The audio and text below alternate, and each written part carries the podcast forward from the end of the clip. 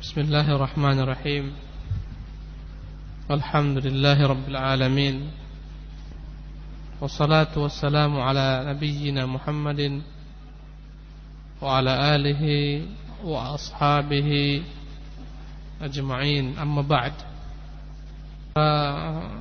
Ikhwan yang dimuliakan Allah, pada penjelasan yang silam kita telah menerangkan tentang peperangan Rasulullah sallallahu alaihi wasallam dengan para sahabatnya, dengan sahabatnya berjumlah tiga puluh ribu orang ingin menaklukkan Romawi.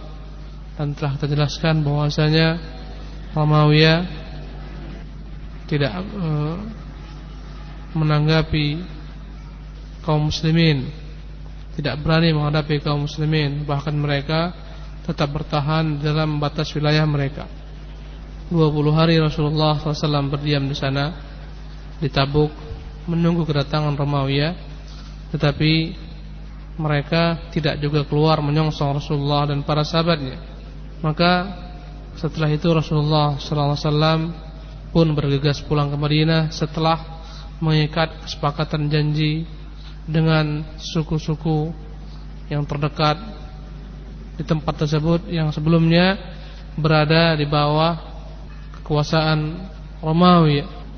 Oleh karena itu, begitu besarnya dampak daripada peperangan ini, walaupun tidak terjadi peperangan antara kaum muslimin dengan Romawi, tapi dapat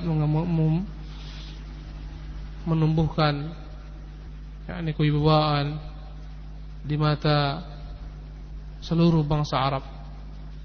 Maka jelaslah bagi mereka tidak ada yang dapat mengalahkan kekuatan baru, kekuatan Islam di seluruh Jazirah Arabia.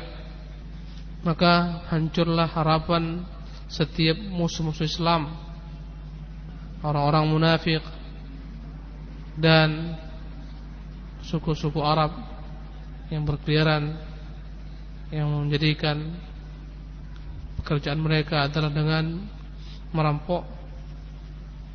Semuanya tunduk takluk kepada Islam, kepada Rasulullah sallallahu alaihi wasallam. Karena itulah kaum muslimin sekarang pada periode bermuamalah dengan orang-orang munafikin dengan keras.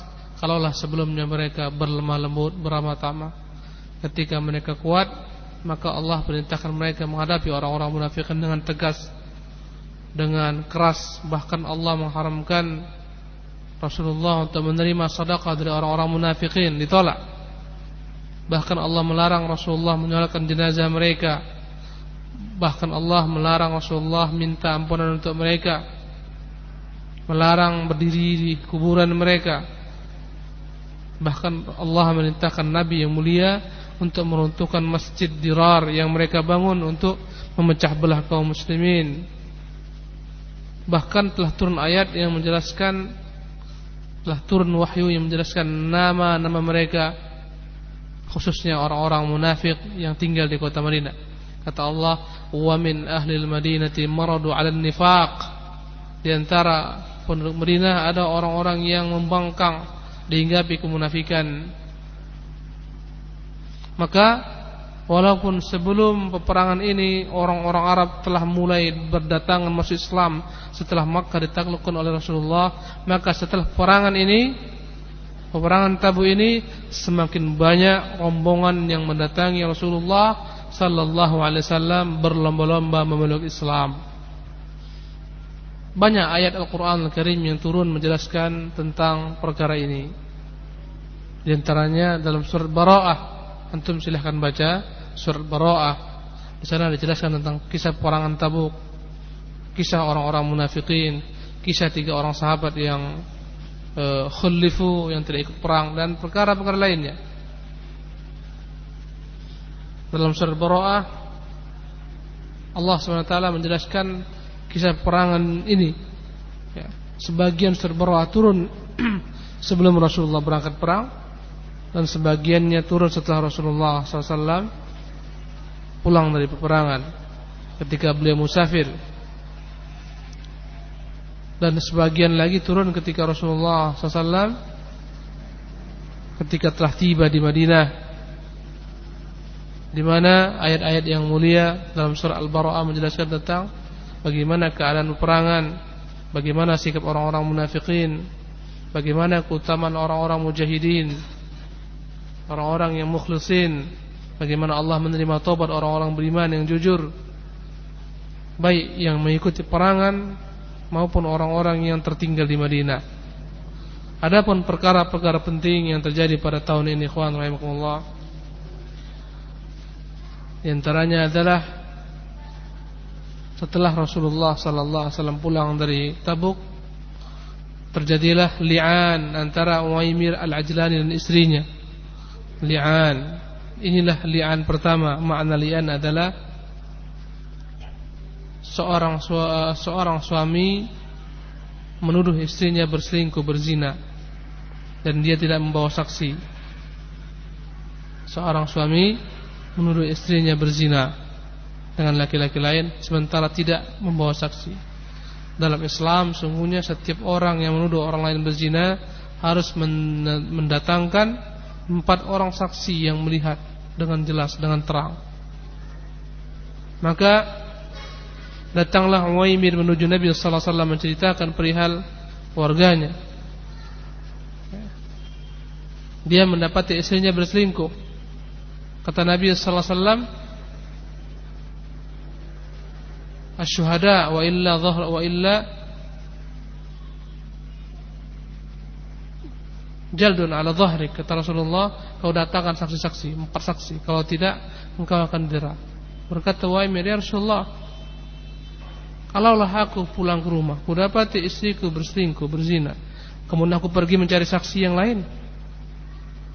Maka Rasul terdiam sehingga turunlah ayat tentang li'an, bahwasanya jika laki-laki menganggap istrinya berzina, dia bersaksi di depan hakim bahwasanya istrinya, bahwasanya dia benar-benar, yakni tuduhannya adalah benar, ya, dan dia siap mendapatkan laknat Allah subhanahu wa taala jika dia berdusta menuduh istrinya.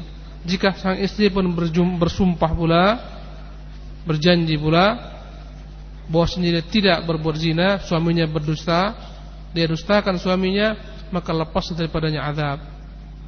Konsekuensi dia akan mendapat murka Allah subhanahu wa taala. Silahkan untuk melihat perkara ini dalam Al-Quran Al-Karim.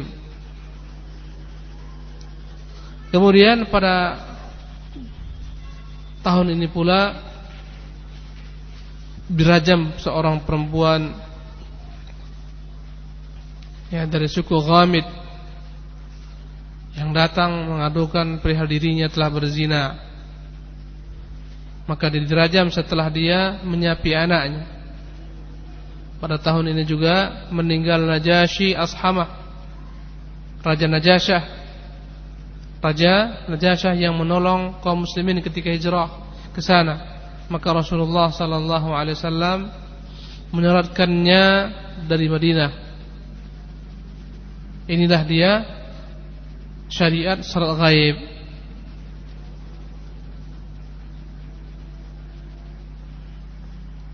Kemudian dalam tahun ini pula meninggal putri Rasulullah sallallahu alaihi wasallam Ummu Kultum. Maka betapa sedihnya Rasulullah sallallahu alaihi wasallam dengan kepergian putrinya. Dan dia berkata kepada Utsman, "Kalaulah aku memiliki anak putri yang ketiga, akan kukawinkan engkau dengannya." Ya, karena Utsman menikahi dua putri Rasulullah sallallahu alaihi wasallam, Ruqayyah dan Ummu Kulthum. Setelah satu meninggal dan nikahi yang lain, kemudian pun dua-duanya meninggal. Dan pada tahun ini pula meninggal pemimpin orang-orang munafik, Abdullah bin Ubay bin Salul, setelah pulangnya Rasulullah sallallahu alaihi wasallam dari Tabuk. Bahkan Rasulullah sempat menyolatkannya dan memintakan baginya ampunan setelah Umar berupaya melarang Nabi sallallahu alaihi wasallam untuk menyolatkannya. Maka turunlah ayat yang membenarkan sikap Umar radhiyallahu taala. Umar mulham. Ada sepuluh tempat dalam Al-Quran Al-Karim turun ayat sesuai dengan apa-apa yang disebutkan oleh Umar radhiyallahu taala. Di antaranya Umar melarang Nabi salat terhadap Abdullah bin Ubay bin Salul, maka Allah membenarkan Umar. Kemudian ikhwan rahimakumullah, pada bulan Dzulqa'dah tahun ke delapan Hijriah, eh, pada tahun ke sembilan Hijriah ini, maka Rasulullah sallallahu alaihi wasallam mengutus Abu Bakar Siddiq radhiyallahu ta'ala anhu sebagai Amirul Haji agar dia berangkat dan membawa kaum muslimin melaksanakan manasik haji. Ya. Ini sebelum beliau melaksanakan haji. Ya. Setelah Makkah ditaklukkan, ya, maka Rasulullah sallallahu alaihi wasallam perintahkan Abu Bakar pada tahun sembilan Hijriah untuk melaksanakan haji beserta kaum muslimin. Kemudian turunlah dalam surah Al-Baqarah, dalam surah Al-Bara'ah tentang pembatalan segala macam bentuk perjanjian-perjanjian dengan orang-orang kufar. Maka Rasulullah mengutus Ali bin Abi Talib untuk menyampaikan pesan bahwasanya segala macam bentuk kesepakatan telah diselesaikan. Berjumpalah Ali dan Abu Bakar radhiyallahu ta'ala anhu. Maka berkata Abu Bakar, apakah engkau sebagai amir ataukah engkau adalah pengikut? Berkata Ali, aku hanyalah pengikut saja. Maka Abu Bakar yang menjadi amir. Ini menunjukkan perlunya ada amir dalam dalam safar, yang menentukan jalannya safar. Maka pada hari Nahar, pada hari kesepuluh bulan Dzulhijjah, maka berdirilah Ali bin Abi Talib di sisi Jumrah, Jumratul Aqabah. Maka dia beritakan kepada manusia dengan perintah Rasulullah sallallahu alaihi wasallam untuk menyelesaikan segala macam bentuk perjanjian dan orang-orang musyrikin, selesai masanya. Dan diberikan tempo oleh Ali atas perintah Rasulullah agar mereka menyelesaikan semua perkara mereka dan kaum muslimin selama empat bulan. Setelah itu mereka semuanya harus hengkang meninggalkan Masjidil Haram. Inilah dia perjanjian yang Rasulullah perbuat dengan seluruh orang-orang Arab. Kemudian Rasulullah perintahkan pula Abu Bakar radhiyallahu ta'ala anhu menyerukan pada manusia bahwasanya enggak boleh lagi haji setelah tahun ini seorang musyrik. Enggak boleh lagi ada yang tawaf dalam keadaan telanjang. Telah berubah Makkah menjadi Darul Islam, Darul Iman. Kalaulah dahulu orang-orang musyrik juga haji dengan segala macam perbuatan-perbuatan kesyirikannya, mereka tawaf dengan telanjang, maka dipermaklumkan setelah tahun ini enggak boleh lagi orang-orang musyrik haji. Tidak ada lagi orang yang tawaf telanjang. Dan ini tentunya menunjukkan tentang berakhirnya episode paganisme di Jazirah Arabia, tegaknya Daulatut Tauhid, bahwasanya tidak akan lagi disembah berhala-berhala di sana. Habislah sejarah paganis, agama awathan, agama orang-orang musyrikin. Ikhwani rahimanillahu wa iyyakum ajma'in. Maka pada tahun ini semakin banyak orang datang berbondong-bondong menuju Islam.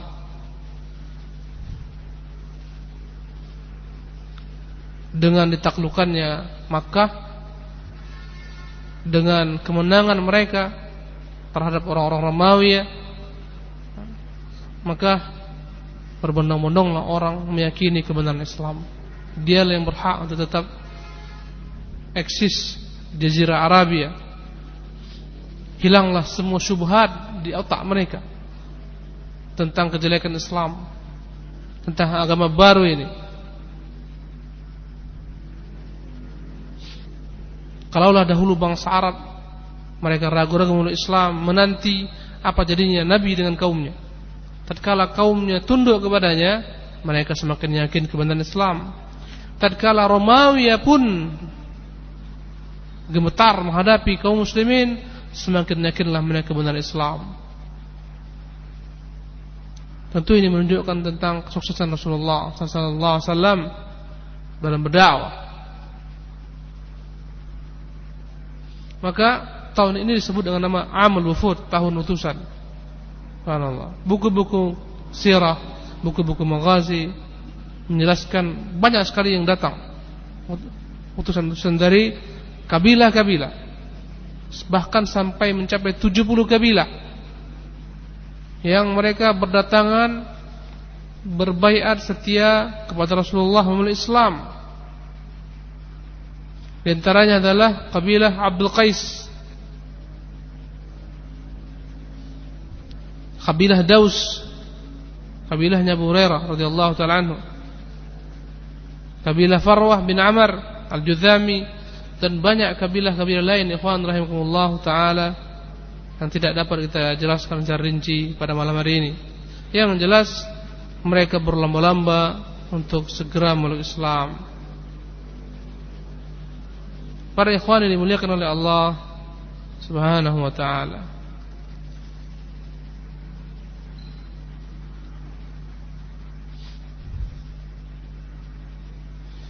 singkat cerita, kita pun melangkah pada tema Haji Wada',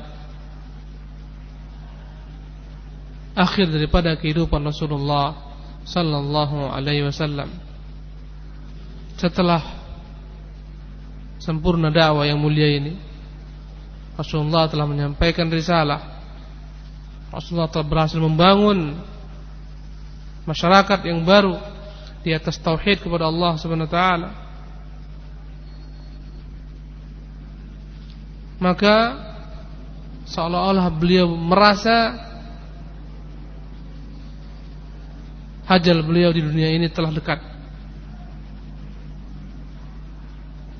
sehingga Rasulullah sallallahu alaihi wasallam selalu senantiasa berpesan kepada sahabat-sahabatnya akan perasaan ini. Di antaranya Rasulullah berkata kepada Muadz ketika mengutus Muadz ke Yaman, "Ya Muadz, innaka asa an la talqani ba'da 'ami hadza." Wahai Muadz, jangan-jangan engkau tidak lagi menjumpai aku setelah tahun ini. "Wa la'allaka an tamurra bi masjid hadza wa qabri." Jangan-jangan tahun ini, setelah tahun ini, engkau akan melewati masjidku dan kuburku, kata Rasulullah. Maka menangislah Mu'adz radhiyallahu ta'ala anhu, khawatir dengan kepergian Rasulullah sallallahu alaihi wasallam. Maka Allah Subhanahu wa taala berkehendak untuk memperlihatkan keberhasilan dakwah Rasulullah depan pandangan Nabi yang mulia sallallahu alaihi wasallam, setelah beliau menempuh berbagai macam halangan dan rintangan dalam berdakwah.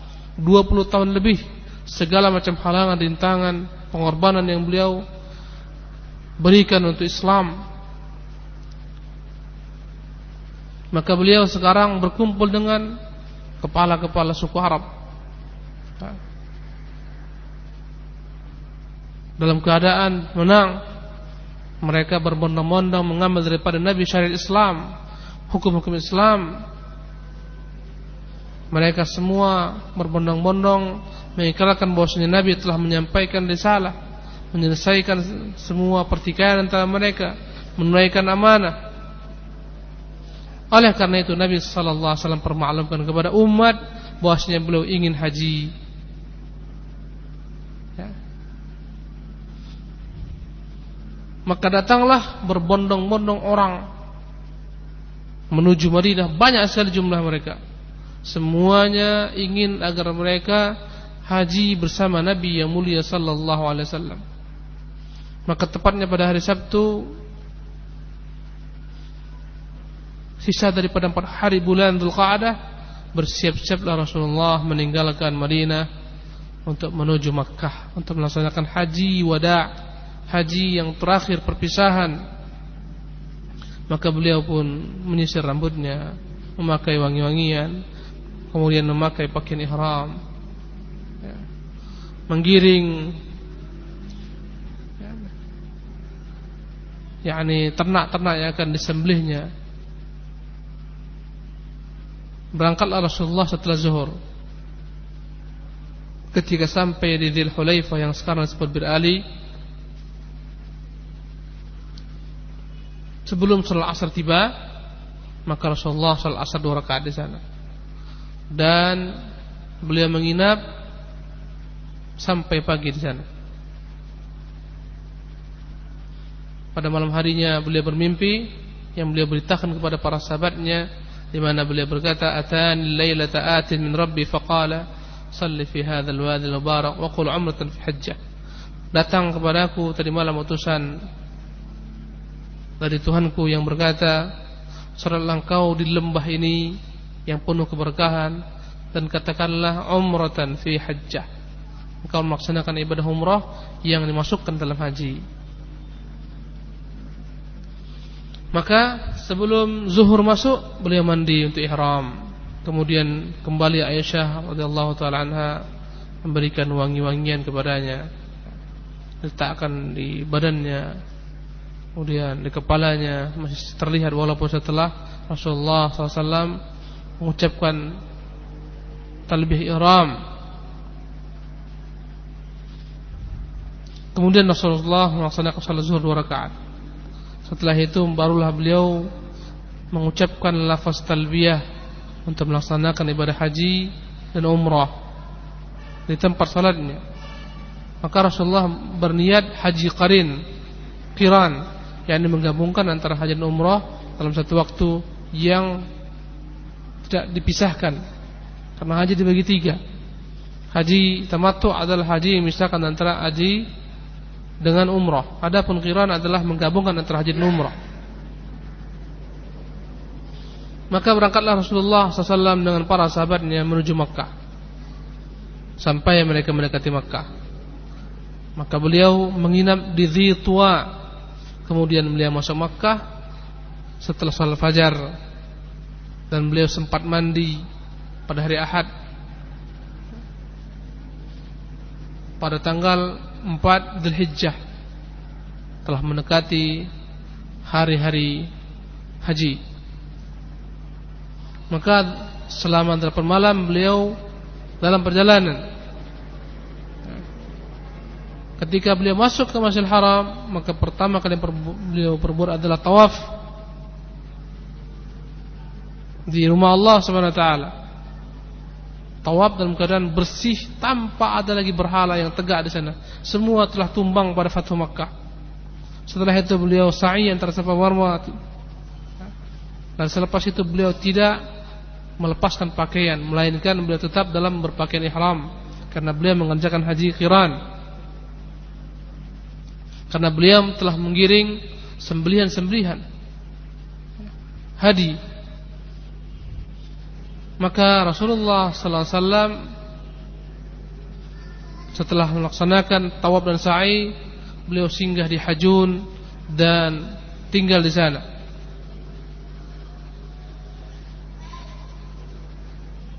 Beberapa saat. Dan beliau merintahkan kepada sahabat-sahabat yang tidak membawa sembelihan agar mereka segera bertahallul. Setelah sa'i hendaklah mereka mencukur rambutnya, sementara Rasulullah tidak mencukur rambutnya. Berat bagi sahabat untuk melaksanakan perintah Nabi karena Nabi tidak bertahallul. Maka Nabi menyebutkan uzurnya bahwasanya dia telah membawa sembelihan karena dia telah berniat untuk melaksanakan ibadah haji qiran, bukan tamattu. Kata Nabi, "La istaqbaltu min amri mastadbartu masmasuqtul hadiah."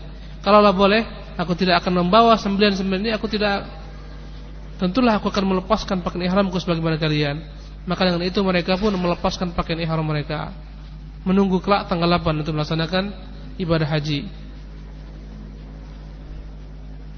Maka pada hari kedelapan bulan Dzulhijjah,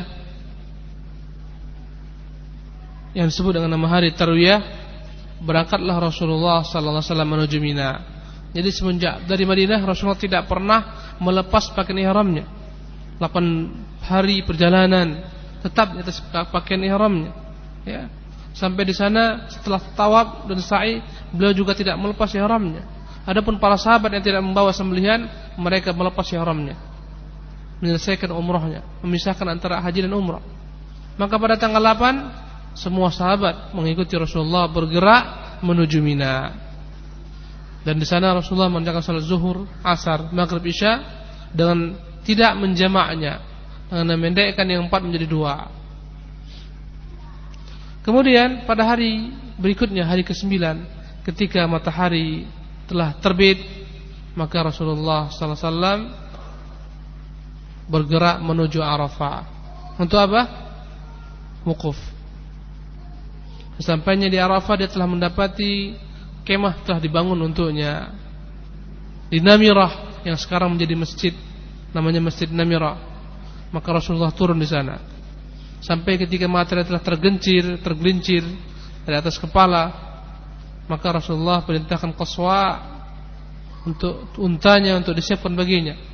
Kemudian dia pun mendatangi perut daripada lembah di situ, di Arafat, dan telah berkumpul di sana sekitar seratus empat puluh ribu sahabat. Allahu Akbar.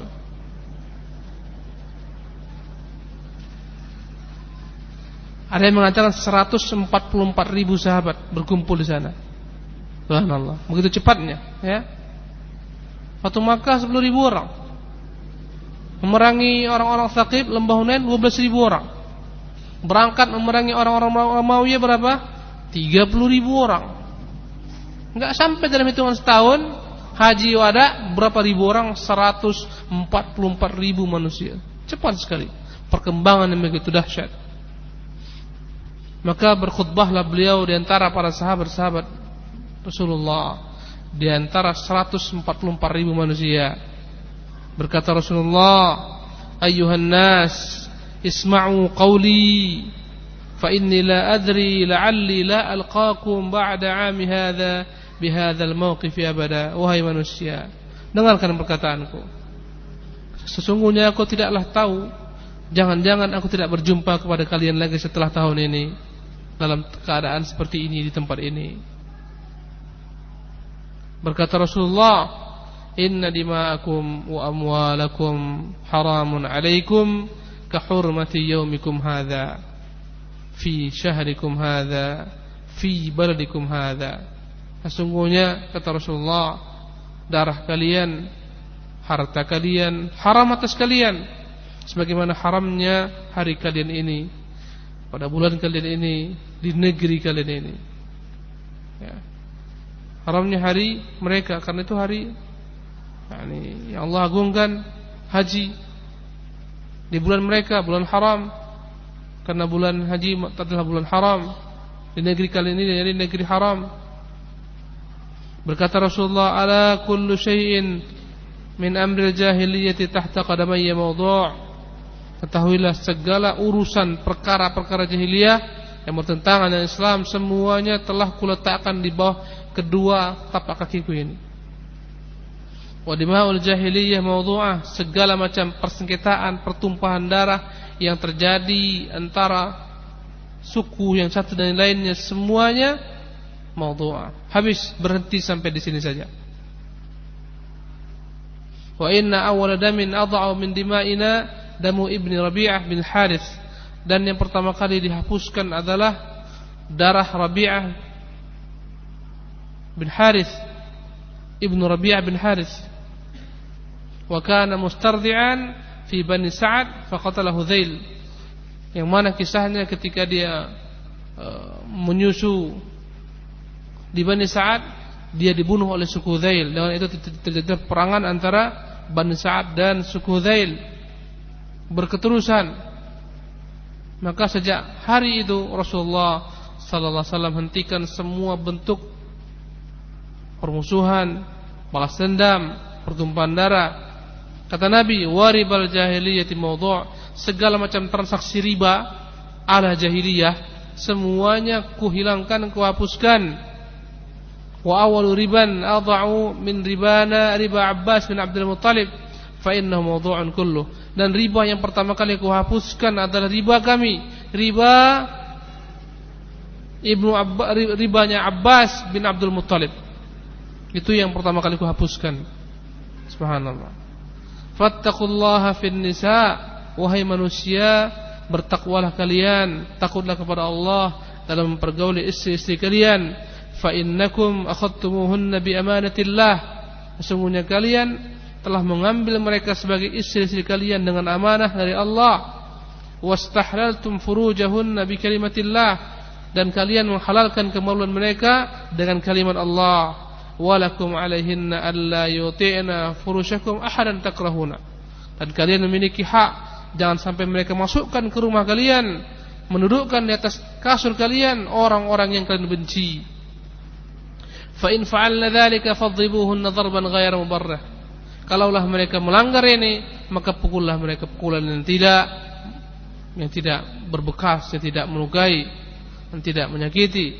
Walahunna 'alaikum rizquhunna wa kiswatuhunna bil ma'ruf. Adapun kewajiban kalian terhadap mereka adalah memberikan rezeki mereka, nafkah mereka, pakaian mereka dengan cara-cara yang ma'ruf, yang baik.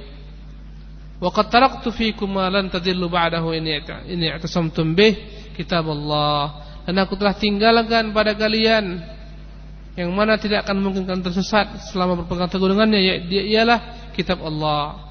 Ayuhan nas, wahai manusia, innahu la nabiyya ba'di, ketahuilah sungguhnya tidak ada nabi setelahku, wala ummata ba'dakum, tidak ada umat baru setelah kalian, ala fa'budu rabbakum, maka sembahlah Tuhan kalian, wasallu khamsakum, salatlah lima waktu kalian, wasumu syahrakum, berpuasalah pada bulan puasa kalian, wa'addu zakata amwalikum, tunaikan zakat harta kalian, tayyibatan biha anfusukum, dengan hati yang tenteram mengeluarkannya, wa tahujjuna baita rabbikum, berhajilah ke rumah Tuhan kalian, wa ati'u ulati amrikum, patuhlah kepada pemimpin kalian, tadkhulu jannata rabbikum, niscaya kalian akan masuk ke dalam surga Tuhan kalian.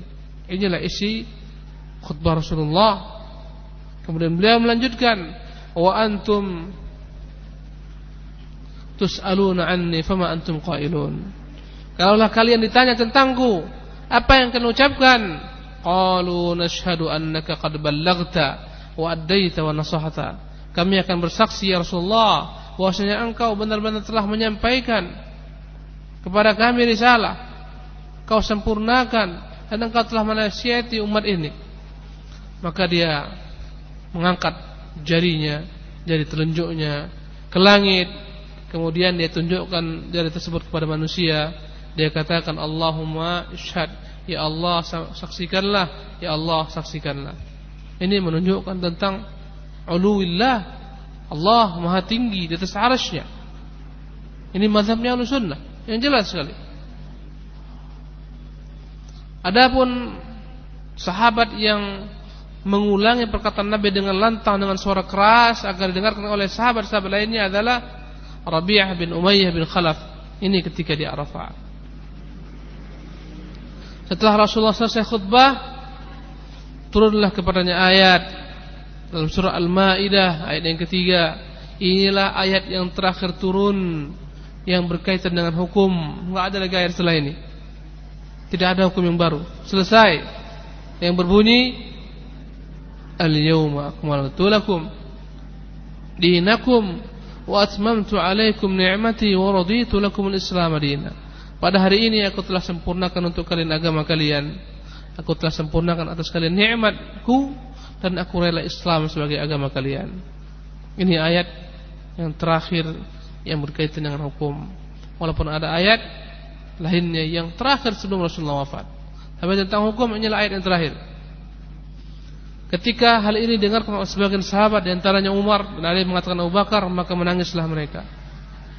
Ketika ditanya, kenapa engkau menangis ketika Allah telah sempurnakan agama ini? Maka Umar menjawab, innahu laysa ba'dal kamali illa nuqsan. Sesungguhnya tidaklah ada kesempurnaan kecuali setelah sempurna dia akan menjadi kurang. Orang Arab mengatakan, idza ma tamma syai'u idza ma tamma syai'u fadzaka nuqsanu. Kalau telah sempurna sesuatu, maka datanglah ketika itu masa dia pun akan berkurang. Ikhwani rahimakumullah, setelah Rasul khutbah, maka Bilal mengumandangkan azan, kemudian dia pun qamat. Maka salatlah Rasulullah shallallahu alaihi wasallam zuhur dan asar ketika itu di Mina, di, di, di Arafah dengan jamak takdim. Kemudian dia pun mendatangi tempat wukuf. Dia letakkan bagian bawah untanya Al-Qaswa ke arah batu-batuan, dan diletakkan gunung yang disebut dengan Gunung Musyad menjadi yakni di hadapannya. Kemudian dia menghadap kiblat dan dia terus-menerus berhenti berdiri di sana, wukuf sampai tenggelamnya matahari, dan telah hilang warna, telah hilang yakni matahari tenggelam, telah terbenam matahari. Kemudian dia bonceng Usama dan dia pun berangkat menuju Muzdalifah. Sesampainya di Muzdalifah, beliau mengerjakan maghrib dan isya dengan satu azan dan dua iqamat, ya, dengan mengqasar isya. Kemudian beliau pun berbaring dan beristirahat sampai datangnya waktu fajar. Kemudian beliau salat fajar dengan satu azan dan satu iqamah. Setelah itu dia mengendarai untanya Qaswa dan mendatangi Masy'aril Haram. Kemudian dia menghadap kiblat dan berdoa di sana, bertakbir, bertahlil, ya, memuji Allah, mengesahkan Allah, sampai kira-kira setelah selepas subuh, sampai kira-kira telah mulai terang dan belum terbit matahari. Maka beliau pun berangkat dari Muzdalifah menuju Mina. Tanggal berapa?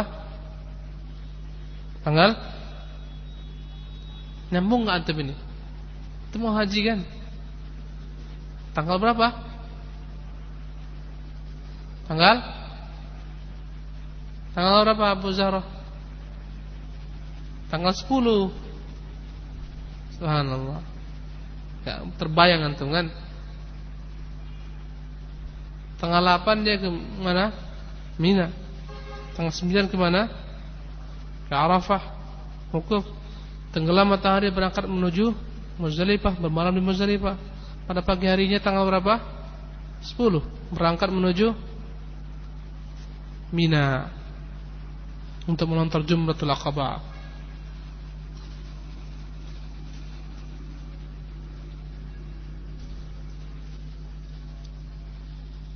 Kemudian dia berangkat menempuh jalan tengah sampai di Jumrah Al-Kubra atau Jumrah Al-Aqabah yang disebut dengan nama Jumrah itu Asy-syajarah. Dahulu di sana ada pohon kayu. Kemudian di sana Rasulullah melontar tujuh batu. Setiap kali melontar dia bertakbir, mengucapkan Allahu Akbar.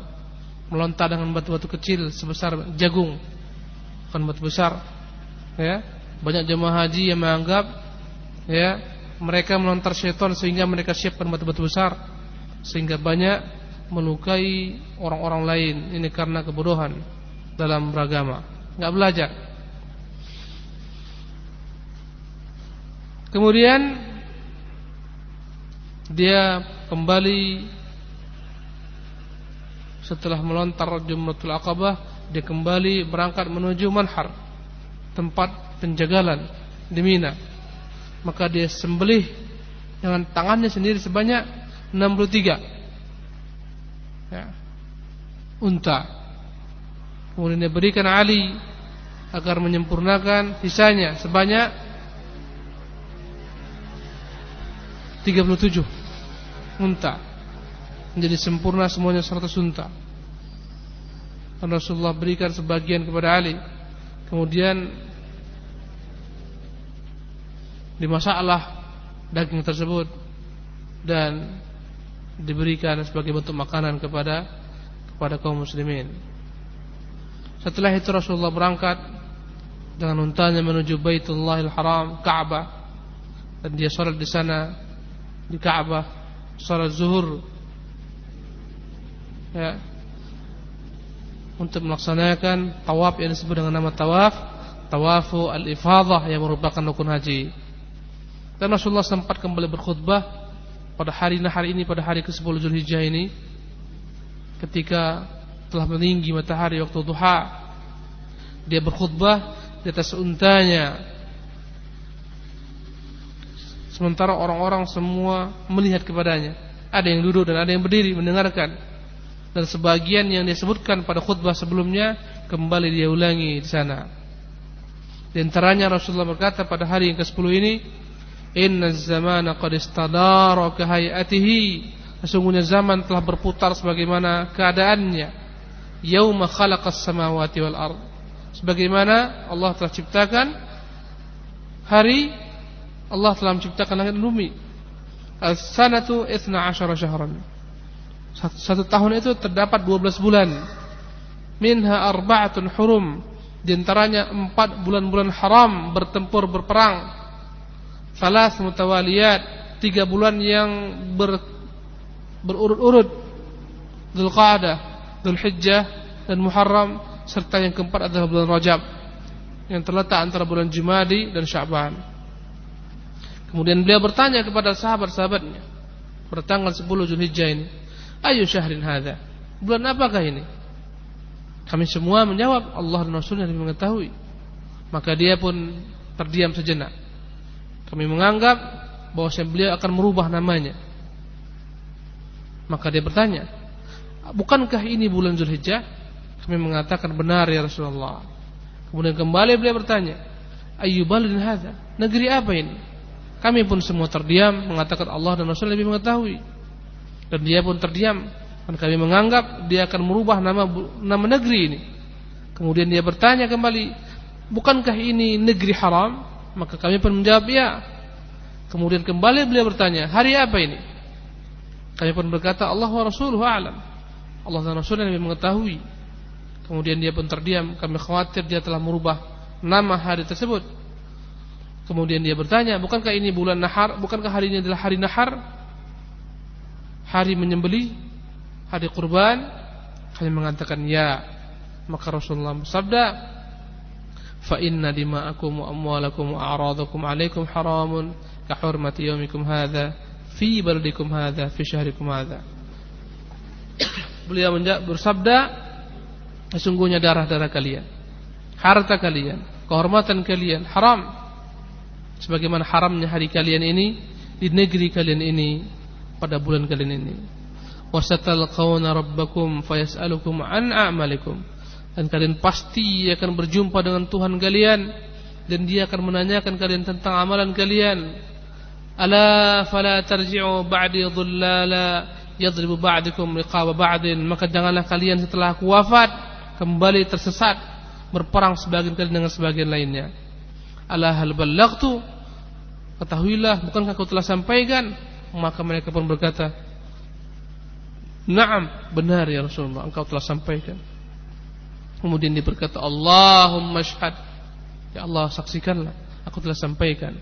Kemudian beliau bersabda, "Falyuballigh asyhadul ghaiba farubba muballighin aw amin sami."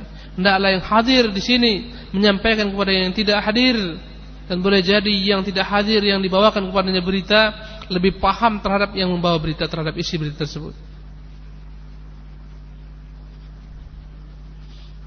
Dan dia berdiam pada hari tasyrik di Mina, melaksanakan manasik-manasik haji, mengajarkan syariat, berzikir kepada Allah subhanahu wa taala, menegakkan sunnah-sunnah beliau yang merupakan bagian daripada agama Ibrahim alaihissalam, menghapuskan segala macam bentuk bekas-bekas kesyirikan, simbol-simbol kesyirikan. Dan beliau juga sempat berkhutbah pada hari tasyrik yang tiga hari itu. Abu Dawud meriwayatkan dengan sanad yang hasan dari Sarah binti Nabhan, dia berkata, "Telah berpidato kepada kami Rasulullah sallallahu alaihi wasallam di atas yakni di, di antara seluruh manusia." Di mana beliau berkata, "Alaysa hadza awsatu ayyamit tasyrik?" Bukankah kita ini tengah berada di tengah-tengah hari tasyrik? Dan khutbah beliau pada hari ini seperti khutbah beliau pada hari sebelumnya pada tanggal sepuluh Zulhijjah. Dan setelah khutbah ini maka turun surat An-Nasr. Surat apa? An-Nasr. "Idza jaa nasrullahi wal fath wa ra'aitan nasa yadkhuluna fi dinillahi afwaja fasabbih bihamdi rabbika wastaghfirhu innahu kana tawwaba." Maka pada hari yang ketiga belas ya, Rasulullah sallallahu alaihi wasallam berangkat meninggalkan kota, meninggalkan Mina ya, ya. Kemudian dia turun sejenak di Khaif, Khaif Bani Kinanah di Abtah, dan di sana beliau tinggal beberapa hari. tinggal di sana beliau yakni beberapa saat mulai siang sampai malamnya. Dan Rasulullah sallallahu alaihi wasallam zuhur dan asar, maghrib serta isya, kemudian beliau tidur. Setelah itu dia pun berangkat menuju Ka'bah untuk melaksanakan tawaf yang disebut dengan nama tawaf wada', tawaf perpisahan. Setelah tawaf wada', berangkatlah Rasulullah sallallahu alaihi wasallam menuju Madinah dengan para sahabat-sahabatnya. Ya, untuk kembali berjihad menegakkan agama Allah Subhanahu wa taala dalam jalan Allah Subhanahu wa taala. Ikhwani al-kiram rahimanillah wa iyyakum ajma'in. Adapun orang-orang Romawi, mereka begitu khawatirnya terhadap perkembangan Islam. Karena itu mereka tidak segan-segan membunuh raja-raja yang di bawah kekuasaan mereka yang memeluk agama Allah Subhanahu wa taala ini, sebagaimana mereka telah membunuh Farwah bin Amr al-Juzami yang menjadi raja di tempatnya, dibunuh oleh orang-orang Romawi karena dia telah masuk Islam. Melihat keganasan orang-orang Romawi, kesombongan mereka, maka Rasulullah sallallahu alaihi wasallam menyiapkan kembali pasukan besar pada bulan Safar tahun kesebelas Hijriah, dan dia telah memerintahkan agar Usama menjadi komandan perang dalam peperangan ini. Usama bin Zaid yang ketika itu masih kecil sekali, delapan belas tahun umurnya, usia yang muda sekali. Rasulullah perintahkan agar dia menuju negeri Romawi, Tahum Al-Balqa', Darawim, yang merupakan bagian daripada perbatasan Romawi yang berada di daerah Palestina, untuk menakut-nakuti orang Romawi, untuk mengembalikan wibawa mereka di tengah-tengah bangsa Arab, agar jangan dianggap kaum muslimin telah melemah, agar jangan dianggap masuknya mereka dalam Islam akan membuat mereka semakin dihinakan oleh orang-orang Romawi. Maka sebagian daripada manusia enggan menjadi bawahan Usama bin Zaid. Sebagian mereka merasa komplain yakni terhadap pilihan Rasulullah Usama bin Zaid sebagai komandan perang. Maka Rasulullah bersabda, "In tat'anu fi imaratihi faqad kuntum tat'anuna fi imarati abihi min qablu." Kalaulah kalian mencela dia sebagai pemimpin kalian, sama halnya kalian pun telah mencela bapaknya sebelumnya yang menjadi pemimpin. Wa aymullahi innahu in kana la khaliqan lil imara. Demi Allah aku bersumpah, sesungguhnya dia layak, dia layak menjadi pemimpin dalam perangan ini. Wa in kana ahabban nas ilayya wa inna hadha min ahabbin nas ilayya ba'da. Walaupun sesungguhnya bapaknya dahulu adalah orang yang paling kucintai, dan dia adalah orang yang kucintai setelah bapaknya. Maka Rasulullah perintahkan manusia agar berperang di bawah panji Usama, mengikuti perangan ini. Akhirnya keluarlah manusia berbondong-bondong mengikuti Usama.